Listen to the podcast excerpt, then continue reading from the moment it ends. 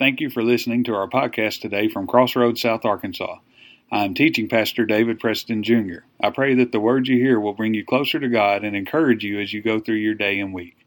Thanks again for joining us. Father, we thank you so much for the day you've given us. We thank you that you are great and that even though you are great and as mighty as you are, you care about people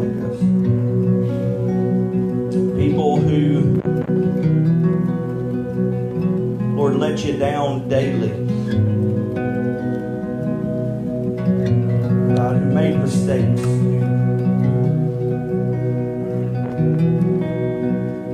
We do and say things we ought not. You still love us.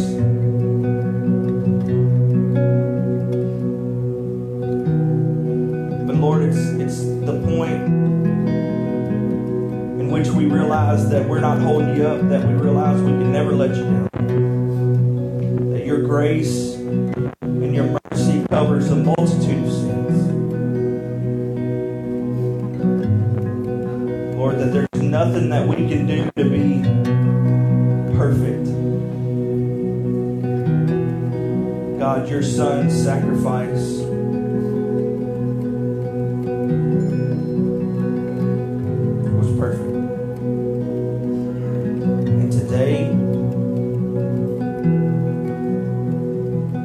that sacrifice brought is available here. Salvation. For those who don't know you, for those who know about you but have never known you. May today be a changing day.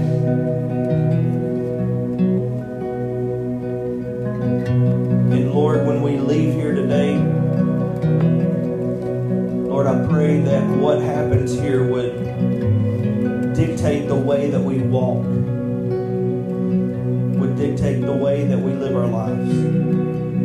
That God, yes, there is nothing that we can do to be perfect, but God, that when we realize the sacrifice, that we would live lives worthy of the sacrifice. That we would be able to go and do things greater. That's what the Bible says Jesus said, You will do things greater than I.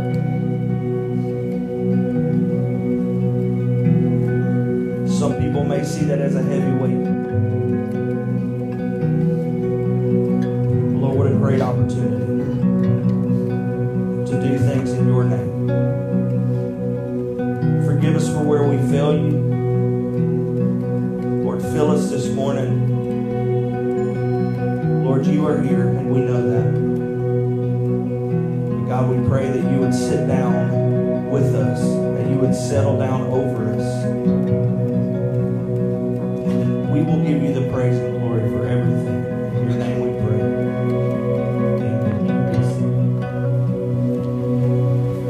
Amen. Good morning.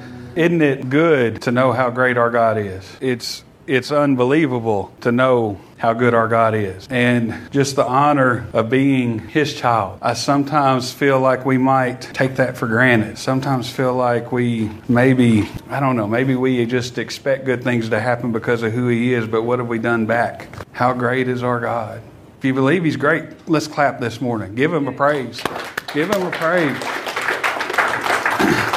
we don't do it enough. I can promise you we don't do it enough the disciples didn't do it enough, so I know we didn't do it enough. And they sat there and watched everything he did.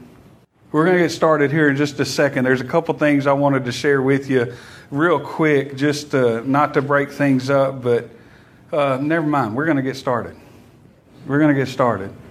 We've been we've been working on a series, and it it might end today. I'm still praying about the direction the Lord wants me to go, uh, and I felt very confident that this is uh, where He wanted us today. Um, whether it continues or not, we'll just see. Uh, I'd like for it to because I've really enjoyed preparing these sermons and getting them ready. Uh, but He's laid some other stuff on my heart too that uh, that I want to be attentive to as well. We've been talking about fighting your battles.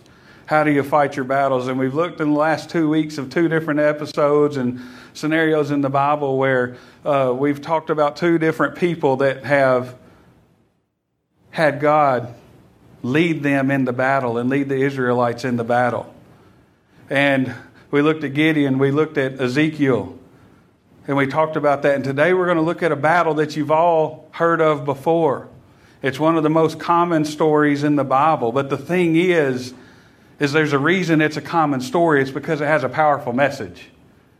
It has a lot of truth to it. And it's one of those common stories because there's a reason God keeps putting it on people's hearts to tell and for you to learn. It's because there's a powerful message in it. We're going to look today at marching orders. Everyone knows when you're going to battle that you might get marching orders that are going to tell you where you have to go, where you have to deploy, where you have to go. I got on the internet search and I typed in marching orders because I was looking for an image to put on the back of the slides. And when I typed in marching orders, apparently on Netflix there's a, a show about a marching band that's called Marching Orders. Who knew? Um, but apparently there is. So if you're interested in marching bands, watch Netflix. It's there. But marching orders are tremendously important when you're going to fight a battle. And God has given us all individually marching orders to follow in our lives. And we're going to talk about some of those today through this story that we're going to do and we're going to talk about. But what I want you to understand is when God puts us in positions in our lives, when He puts us in situations that we think are problems, when we feel like we're fighting battles, He has a plan for us. He has orders for us. He has specific directions for us. We've seen that in the last two weeks, and we'll see it here again today. But here's the thing I want you to understand, and I want to get this point across clearly is that when God has a plan, He expects you to move. The worst thing we can do as Christians are sit in our seat and pray to God and say, God, solve this, and we just say it, stay in our seat because He's a graceful God. And if He so desires, He can solve that problem with you sitting in your seat. But He tells you what to do and what direction to go in order for His will to be done in your life. So when God has a plan, He gives you directions and He wants you to move towards the end result He has for you. Because in all these other situations that we've talked about, with Gideon, when he brought the 30,000 men to fight with him, and God said, Ah, that's too many. Send some of them back. So Gideon did the test, sent some of them back, and God said, Ah, that's still too many. Send some back. I can promise you this, in my opinion, that if Gideon would have kept those 30,000 men, they would have been destroyed. When Ezekiel was looking at that field of dry bones, and God said, prophesy to those dry bones. If he hadn't have told them exactly what God said, they would have never come together. We're going to look at the story of Joshua and the walls of Jericho. And if Joshua did not follow the exact instructions that God set forth, those walls would still be standing today. If Joshua would have looked at those walls and said, you know what? There's no way we're going to stay here and come up with a different plan, they would have lost the battle. But the first thing he had to do was go where God told him to go. They weren't at Jericho, and God told him to go to Jericho. You have to move to reach the plans of God. We're going to look today at Joshua chapter 6. We're going to read about verses 1 through 20 in Joshua chapter 6. Verse 1, it says, Now the gates of Jericho were tightly shut because the people were afraid of the Israelites. No one was allowed to go out or in. But the Lord said to Joshua, I have given you Jericho, its king, and all of its strong warriors. You and your fighting men should march around the town once a day for six days. Seven priests will walk ahead of the ark, each carrying a ram's horn. On the seventh day, you are to march around the town seven times with the priests blowing their horns. When you hear the priests give one long blast on the ram's horns, have all the people shout as loud as they can. Then the walls of the town will collapse and the people can charge straight into the town. So Joshua called together the priests and said, Take up the ark of the Lord's covenant and assign seven priests to walk in front of it, each carrying a ram's horn. Sorry, I'm trying to get y'all caught up. I'm sorry. Let me read it from here. Then he gave orders to the people march around the town, and the armed men will lead the way in front of the ark of the Lord. After Joshua spoke to the people, the seven priests with the ram's horns started marching in the presence of the Lord, blowing the horns as they marched, and the ark of the Lord's covenant followed behind them. Some of the armed men marched in front of the priests with the horns, and some behind the ark with the priests continually blowing the horns. Do not shout, do not even talk, Joshua commanded. Not a single word from any of you until I let you until I tell you to shout, then shout. So the ark of the Lord was carried around the town once that day, and then everyone returned to spend the night in the camp. Joshua got up early the next morning, and the priest again carried the ark of the Lord. the seven priests with the ram's horns marched in front of the ark of the Lord, blowing their horns. Again, the armed men marched both in front of the priest and with the horns, with the horns and behind the ark of the Lord. All this time, the priests were blowing their horns. On the second day, they again marched around the town once and returned to the camp. They followed this pattern for six days. On the seventh day, the Israelites got up at dawn and marched around the town as they had done before, but this time they went around the town seven times. The seventh time around, as the priests sounded the long blast on their horns, Joshua commanded the people, Shout, for the Lord is giving you the town. Jericho and everything in it must be completely destroyed as an offering to the Lord. Only Rahab, the prostitute, and the others in her house will be spared, for she protected our spies. Do not take any of the things set apart for destruction, or you yourself will be completely destroyed, and you will bring trouble on the camp of Israel. Everything made from silver, gold, bronze, or iron is sacred to the Lord and must be brought into his treasury.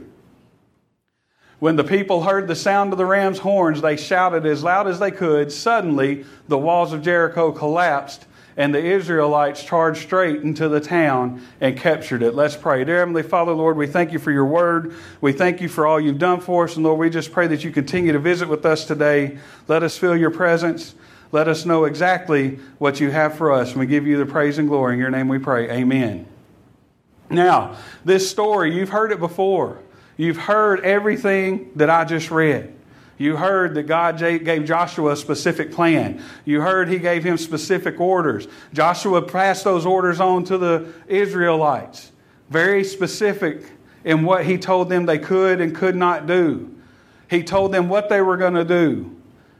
They, he told them everything that would happen, and then they went and did it. God had a plan, and he told Joshua exactly what to do. He told Joshua where to go, he told Joshua what to do. He gave him specific instructions, just like He will give you specific instructions when you're going to fight the battles in life. He gives you specific instructions on what to do. Now, looking back at verse 2, where God told Joshua where to go, verse 2, it says, But the Lord said to Joshua, I have given you Jericho, its king, and all its strong warriors. Go. I have given you Jericho. I've given you its king. I've given you all its warriors. Now you have to understand, looking at this, this would be a huge monument, monumental task. For the main reason, because of those walls there at Jericho. The walls were, they were not penetrable. They weren't. They were built that way on purpose. The Bible also tells us that the walls were sealed tight and the gates were sealed shut because the people of Jericho were afraid of the Israelites. They were sealed as tight as they could be because they were afraid of what would happen if the Israelites came. So they were as protected as they could be, and they had walls that could not be breached. Now he looked at, looked at Joshua and said, You know, this is where you need to go, this is what you need to do. This is where to go. Go to Jericho. Now imagine Joshua in that time. What if Joshua said, Wait a minute. Why there? You've seen it, God. You've seen the walls. You see that that's an impossible situation. Why Jericho? It's impossible.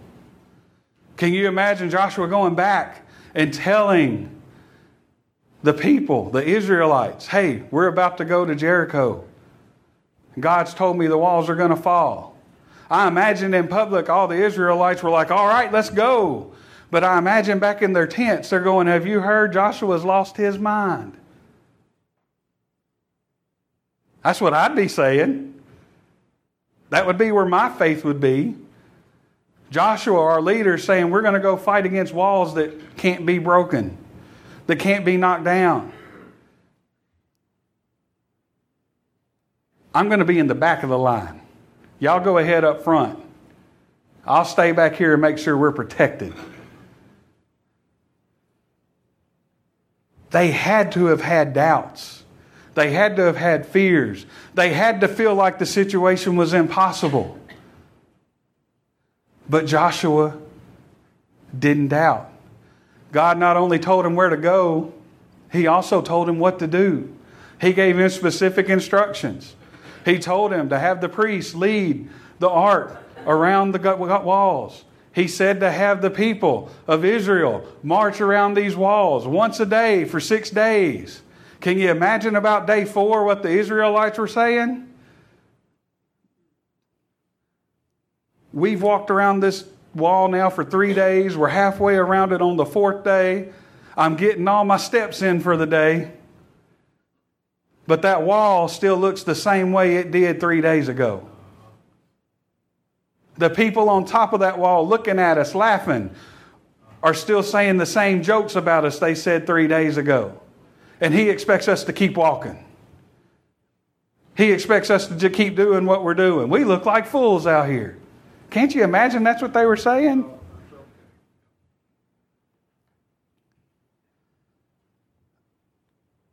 But they kept walking. He gave them specific instructions. You're not to speak. Not one word. How many of us go to work and when something happens we don't like, the first thing we do is complain? Y'all go to work, have something you don't like, try to not talk about it. It's hard. You come home and you told your wife you were going to do the dishes. And you, like all guys, forgot. And she gets home. And you start crawfishing, trying to find a better excuse than I forgot. She's probably going to complain. But just like when you come home expecting something and it's not done yet, it never seems to matter what the circumstances of why it's not done. We just didn't get what we wanted, so we complain. We get a little bit selfish. I can imagine the Israelites walking around that wall day four. No, this can't be. Day five, it's getting worse. At least the one guy on the corner came up with the new joke today. Day six, Tired of this. Joshua, what are we doing? But they couldn't say it because they followed his orders. You know how they, I know they followed what he said? Those walls eventually fell. So they did what he said, but I can't imagine that they were just all okay with it. But the thing was, was Joshua stayed obedient to what God told him to do. And his leadership led the Israelites who might not have liked it to do the right thing too. In your life today, when you feel like you're facing problems and things are bugging you, what does your leadership say about you? Are you leading people to do the right things anyways? Or are you leading the crowd of complainers, gripers? That one kind of hurts myself. What does your leadership say about you? Do you lead like Joshua led? No matter what, I'm going to follow Jesus and do what he tells me to do. That's how you fight battles. That's how you win battles is you follow Jesus no matter what he tells you to do. How do we fight our battles? We just talked about it. There's a simple answer to how you fight your battles. You follow directions and you believe. It's that simple. If God tells you to do something, then you do it. But the second part of that is you have to believe that you're doing it because God told you to do it. You have to believe in what God told you to do. Joshua followed directions and he believed. Gideon followed directions and he believed. Ezekiel followed directions and he believed. And they all won their battles. Gideon won his battle. Ezekiel had an army of God raised. Joshua followed directions and he believed. And we just read what happened. The walls of Jericho came tumbling down. Now, how do we do this as a church? Here's what I believe. And I mentioned this some last week, and I'll mention it some again today. I fully believe our church has wrapped up that sixth day of marching around the walls of Jericho. And I believe we are in that seventh day. And I believe we're walking around Jericho as a church right now. And I believe if we stay faithful and we stay true to what God is telling us to do, pretty soon we're going to hear a trumpet and we're going to shout, and the walls that are around us right now are going to fall, and God is going to rain blessings down on this church like we can't even comprehend, we can't understand. And the only way to explain it is that God is taking care of His church. Come on, people. Whew, that don't get you excited. We're not doing what we're supposed to be doing. I fully believe that we are right there on the verge. I can't explain it. I can't describe it. I just know it. I just know it. That the walls that have surrounded this church are about to come tumbling down, and we're going to march straight into the glory that God has for us. I fully believe it if we as a church follow God's directions, we'll soon shout and see what God has for us. And we won't be able to explain it, people. We'll just have to tell them, you got to come see it for yourself.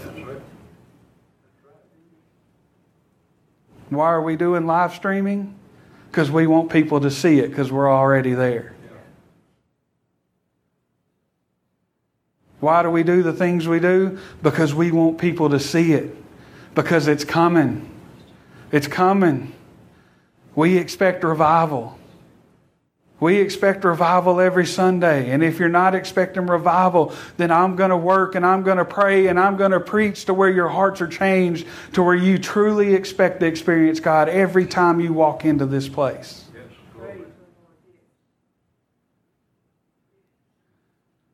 How do we shout as a church? When that time comes, how do we shout? We have a mission already. We call it Crossroads Rise reaching, inviting, serving, and expecting. Crossroads Rise, that's what that was when we started this back in January. We want to reach people. We want to be an inviting church. Yes, one that invites others to come, but one that when they do come, they feel a part of the family. Yes. We want to serve. We want people to go out and know that we're a serving church. We're there to help. We're there to do God's will for other people. And then we want to expect to see revival every time we're here, which leads to revival every day. And I promise you, if we're experiencing revival in our hearts every day, that leadership of Joshua that we talked about, you're going to start being leaders like Joshua. You're going to start doing the right thing no matter what and bringing people to Jesus through your words and actions without even trying. A lot of us think about bringing people to Jesus and we have to say, well, I have to go do this. That means you have to change your actions if you're wanting to bring people to Jesus. Does that make sense? I want to bring people to Jesus, so I have to do this to do that. Well, if you have to change your actions to bring people to Jesus, then our focus wasn't in the right spot every other minute of the day. Our actions, our thoughts, our words, our lives should be representations of Jesus. So when people see us, they're naturally drawn to Him every breath, not just when we're intentional about going and reaching others. If we do it right, we're going to be reaching others all the time and living the right way.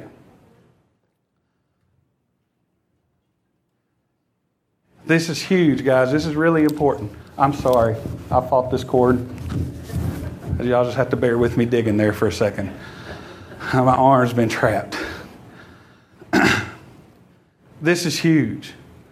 And I thank the Lord for, I don't, I don't know, maybe this speaks to me more than it does to you, but the Lord just so gave me this when I was preparing this message. When we, as a church, when we individually follow God's directions and we believe what He tells us to do and what the plan is going to be, our faith goes from horizontal, where we rely on us, to vertical, where we rely on Him.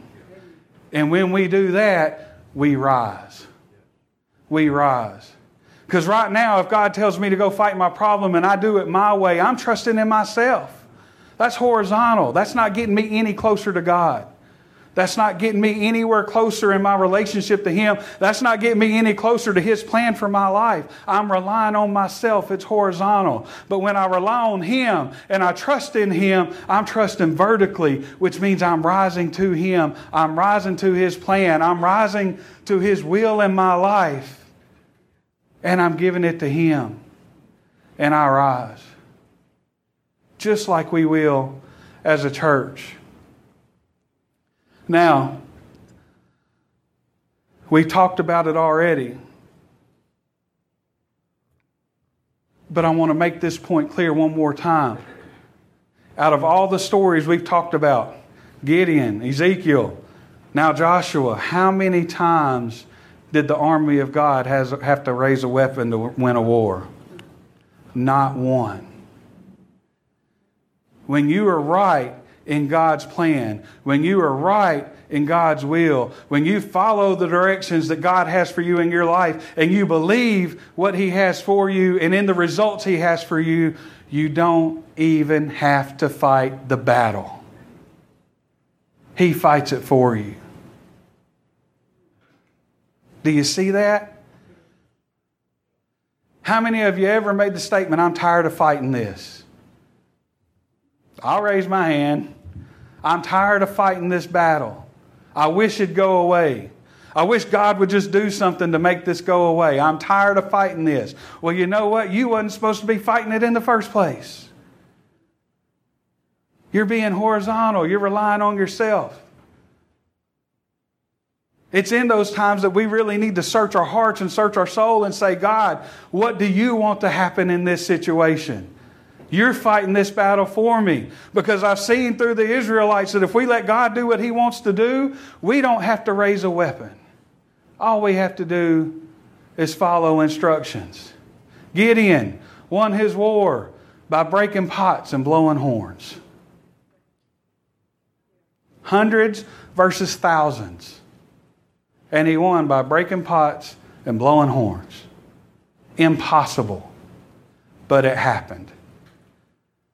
Ezekiel, in the story we talked about, in the vision he had, he spoke to a field of bones that were scattered. He followed directions, he spoke, and as a result of his obedience, an army of God rose. All he did was talk. And an army of God rose. Joshua, he marched around the walls, following those daily instructions. The walls fell flat, they charged straight in. See, y'all might be missing some of this, and I want to make sure we get this right. If you've never studied the walls of Jericho, it's insane what they had. You can see different versions if you go and look, but I, I want to tell you what I've studied and what I believe to be true and why this is so important, why this story matters so much. The way the walls of Jericho were, where they had a large retaining wall at the bottom. that was about 10 to 12 feet tall. Okay? On top of that retaining wall, they also had another wall of bricks that were about six foot thick, stacked, another 10 to 12 feet on top of it. So the retaining wall to protect the city would have been about 20 to 25 feet tall. There's some scholars that say it was wide enough to have two chariots ride side by side on the top of that wall. Okay? So that tells you how wide it was. About 25 feet tall, wide enough to have two chariots ride to guard it side by side. Okay? Now, there would have been about a 20 to 25 foot hill behind that wall. And on top of that hill, they had another 10 to 15 foot wall going around it. That's why it's called the walls of Jericho. There were two levels of walls. And they, the archaeologists and the scholars say that if you stood at that bottom of that retaining wall and looked up, the top wall would have connected right where the bottom wall ended. So it looked like one massive wall with a big hill in between it. And where you were standing with the distance going in with it going back, it would have looked about, about uh, to be about 100 foot tall about 10 stories tall. So, standing at the bottom of this wall, you're looking up, and it appears to be about 10 stories tall, wide enough for two chariots to ride on. That's impossible. No wonder the people of Jericho felt safe. No wonder they didn't have anything to worry about. That's impossible. So, when you look at it from that standpoint, I could understand that in my human self where the people of Israel. He uses the impossible to create a reality in your life. Because when something happens that's impossible, you can't say, say you did it. You have to give the glory to Him. You have to give the credit to Him. Now, here's the thing the Bible says that the walls fell flat. Any one of us that have ever seen the demolition of a building have seen those walls come down and see piles of bricks, piles of rubble that people would have to climb over to get to. The Bible doesn't say, say that they had to climb in, it says they charged straight in. Some people believe that those walls literally fell into the ground straight down. Archaeologists have discovered where the area of Jericho would be large sections of walls that literally laid over flat and made a ramp of what would have been right up into the city. I like that story even better. Archaeologists have found where it appears that large sections of that wall laid flat over in still in its shape, in, it was still in contact, laid flat over, and literally made a ramp for the people of Israel right into the city. That's impossible, but that's my God. That's impossible, but that's my God. Why should I fear anything? Why should I worry about anything? No matter what problem I have in my life, no matter how high the walls look, all I've got to do is follow His instructions and believe, and He's going to create a ramp to make my journey easier the people of Israel would have been thrilled crawling over that rubble to take over the city. But he didn't do that. He created an easier path for them. They would have been happy jumping over bricks. But he made it easy for them. And I'm telling you today, if you fight your battles with biblical principles, he's going to make it easy for you too. He will make it easy for you too. If we rely on God and don't rely on ourselves, He's going to fight the battle for us and we won't have to lift a single weapon. That's our God. That's what He does. So, what's your wall? What is your wall? Every one of us have something that's in our way. God's promises God's blessings are right on the other side of that wall.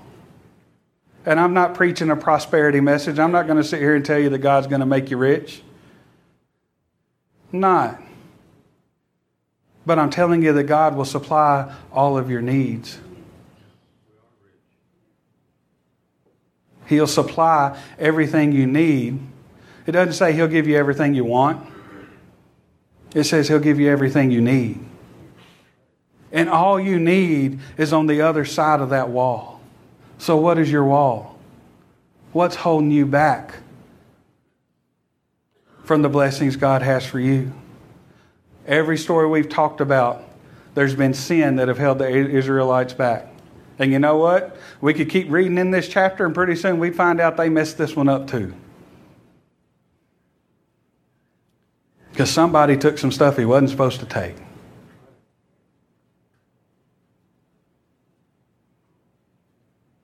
The Israelites always had an issue that led to their problem. But here's what they did they called on God. And God told them, in every situation, that I've been here the whole time. All you had to do was ask. It's that simple. Whatever that wall is in your life that you think is impossible to defeat, whatever it is, whatever that wall that's keeping you from the needs that God has for you, for the blessings that God has for you. You might feel it's impossible. I can't break down that wall. I'm here to tell you today that God's been there the whole time, and all He's waiting on you to do is sincerely ask for His help. And then listen to His instructions, and then believe that He's going to get you through it. That's all you have to do. God's always been there to save them. All they had to do was ask. And then when they did, God fought the battles for them. What's your wall today? Some of y'all, it popped immediately into your head. I know it did. When I say what's your wall, some of y'all, it popped immediately into your head, and you know that's what you need to get right in your life in order to experience the true blessings of God. What's your wall today? There's two questions. Number one, are you willing to break down that wall? Because if you're not willing, you're not going to want to. And if you don't want to, you're not going to listen. So you have to be willing. The second question is Are you ready to break down that wall? Are you ready to break down that wall? Because if you're willing to break down that wall, God's going to give you directions. And if you're ready to break down that wall, you're going to follow those directions. And though it may seem impossible and though it may seem hard, you will actually find an easy path because He's going to make you a ramp to where you need to go. That's it. Boy, that sounds easy, doesn't it? It is. Just that easy. God didn't put us out here to give us trick questions. He didn't give us His grace for us to have to earn it by solving riddles. He puts it right there in front of you and it's easy, and we're the ones that make it hard. We're the ones that make it difficult. Studying for this message, Charles, Swindoll, who's a, a famous minister, had these points, and I wanted to share them with you today. Three points that he had when you're fighting battles. The first one the battle you face is not difficult because of the odds or the size, but because it seems impossible. The battle you face today isn't difficult because of what it looks like or the odds that are stacked against you. It's difficult because it seems impossible. We look at it through our eyes and not through God's eyes. Because with God, what's impossible? Nothing.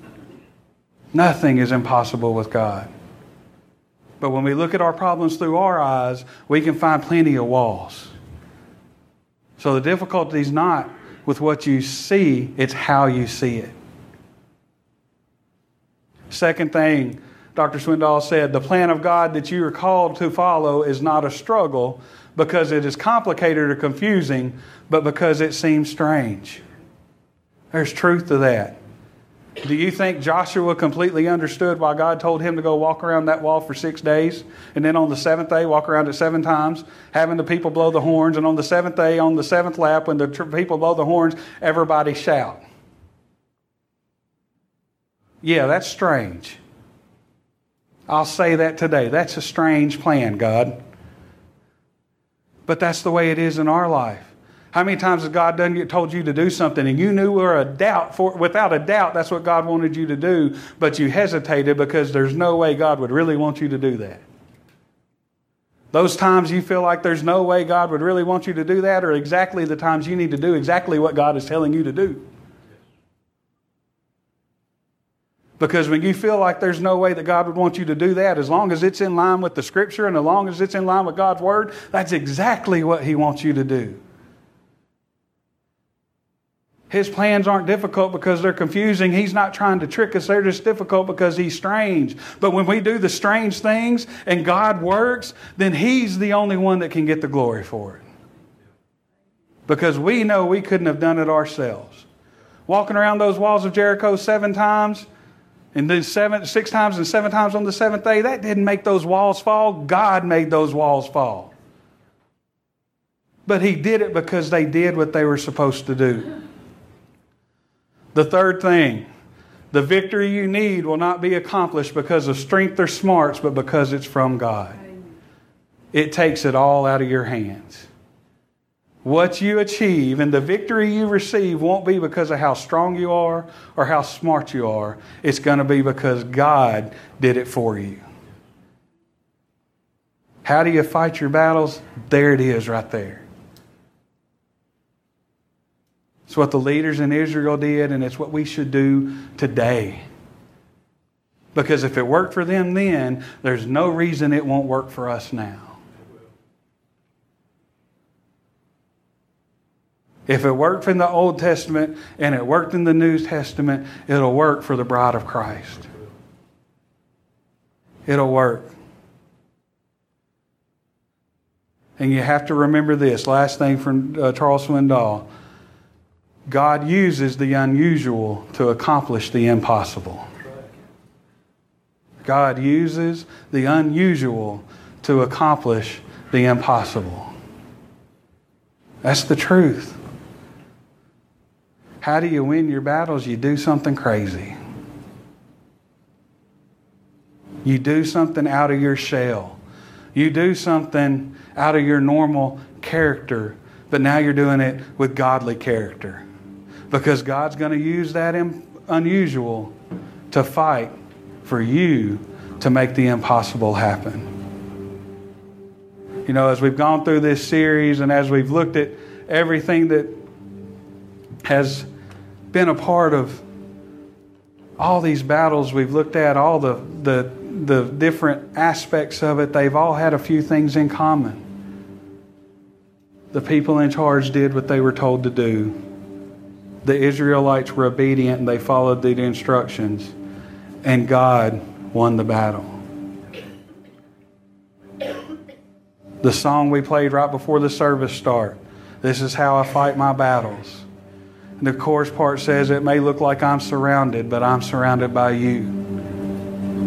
You know, we might get in tough enough situations that as we look up, it feels like we have walls of Jericho all the way around us surrounded. But all that tells me is on the other side of each one of those four walls is a blessing God has for me. And if I'm surrounded by four walls on each side that I can't get through, when God does the impossible, I'm going to have His blessings that are all on the other side of that wall. And even though it looks like I'm surrounded, I'm surrounded by the King of Kings and the Lord of Lords. Hallelujah. It may look like I'm surrounded, but that just means I'm surrounded by Him. I can't think of a greater picture to paint for the love of Christ. And for each one of those walls you're surrounded by, He has a plan to make your path easy. What's your wall today? Are you ready to break it down? Are you willing to break it down? If so, give it to Him today. Bring it to the altar and give it to Him today. I wouldn't say it if I didn't mean it, but this church is fixing to explode. This church is fixing to explode. You guys are part of something that we're not going to be able to explain. I watched a preacher this week I wasn't planning on saying this, but Lord just brought it to my heart. I watched a preacher this week that was talking about how the number eight is the number of new beginnings in churches. And if you look back in December, November, October, previous to this transition, there were eight consistent members of Crossroads Baptist Church. Eight. Some days they'd have a few more, some days they'd have a few less, but those eight were the core. It's the number of new beginnings. And there's a new beginning happening here at this church. And you guys that are here that weren't part of that eight are part of that new beginning. You guys that were part of that eight are seeing the fruits of all those years that you prayed and that you stayed faithful and that you stayed true to God because there were times it would have been easier just to shut the doors and go someplace else, but you stayed true and we're living in a new beginning right now. We are in a new beginning, and you're not here by accident. You're not part of this church today by accident. You're here because God had a plan for your life and you were obedient, and He has a plan for this church. And I promise you, we're going to be obedient to it. And one day soon, it's going to be sooner rather than later, we're going to look back and think about remember that Sunday at the end of July when we talked about a new beginning. And look at where we're at now. But the great thing about it is, whenever we're at that point, it's still going to look like we're still at a new beginning because something new is going to be growing. How exciting is that? How exciting is that? eighth month is coming up. It's coming. It's coming. August is the eighth month. Why not something new? Come on now, Papa. You're giving me some Holy Spirit bumps up here. Whoo! It's coming, guys. It's coming. But God wants us to move and follow His instructions, His directions, our marching orders, and believe. Because it's coming. And He's going to use you and you and you and you and me, and maybe even Hutch.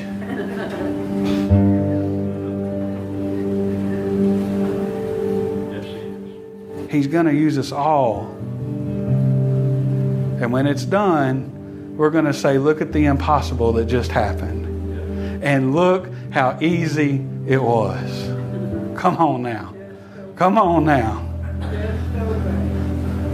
And in your lives, you're going to start looking at your problems and saying, Look how God just did the impossible in my life.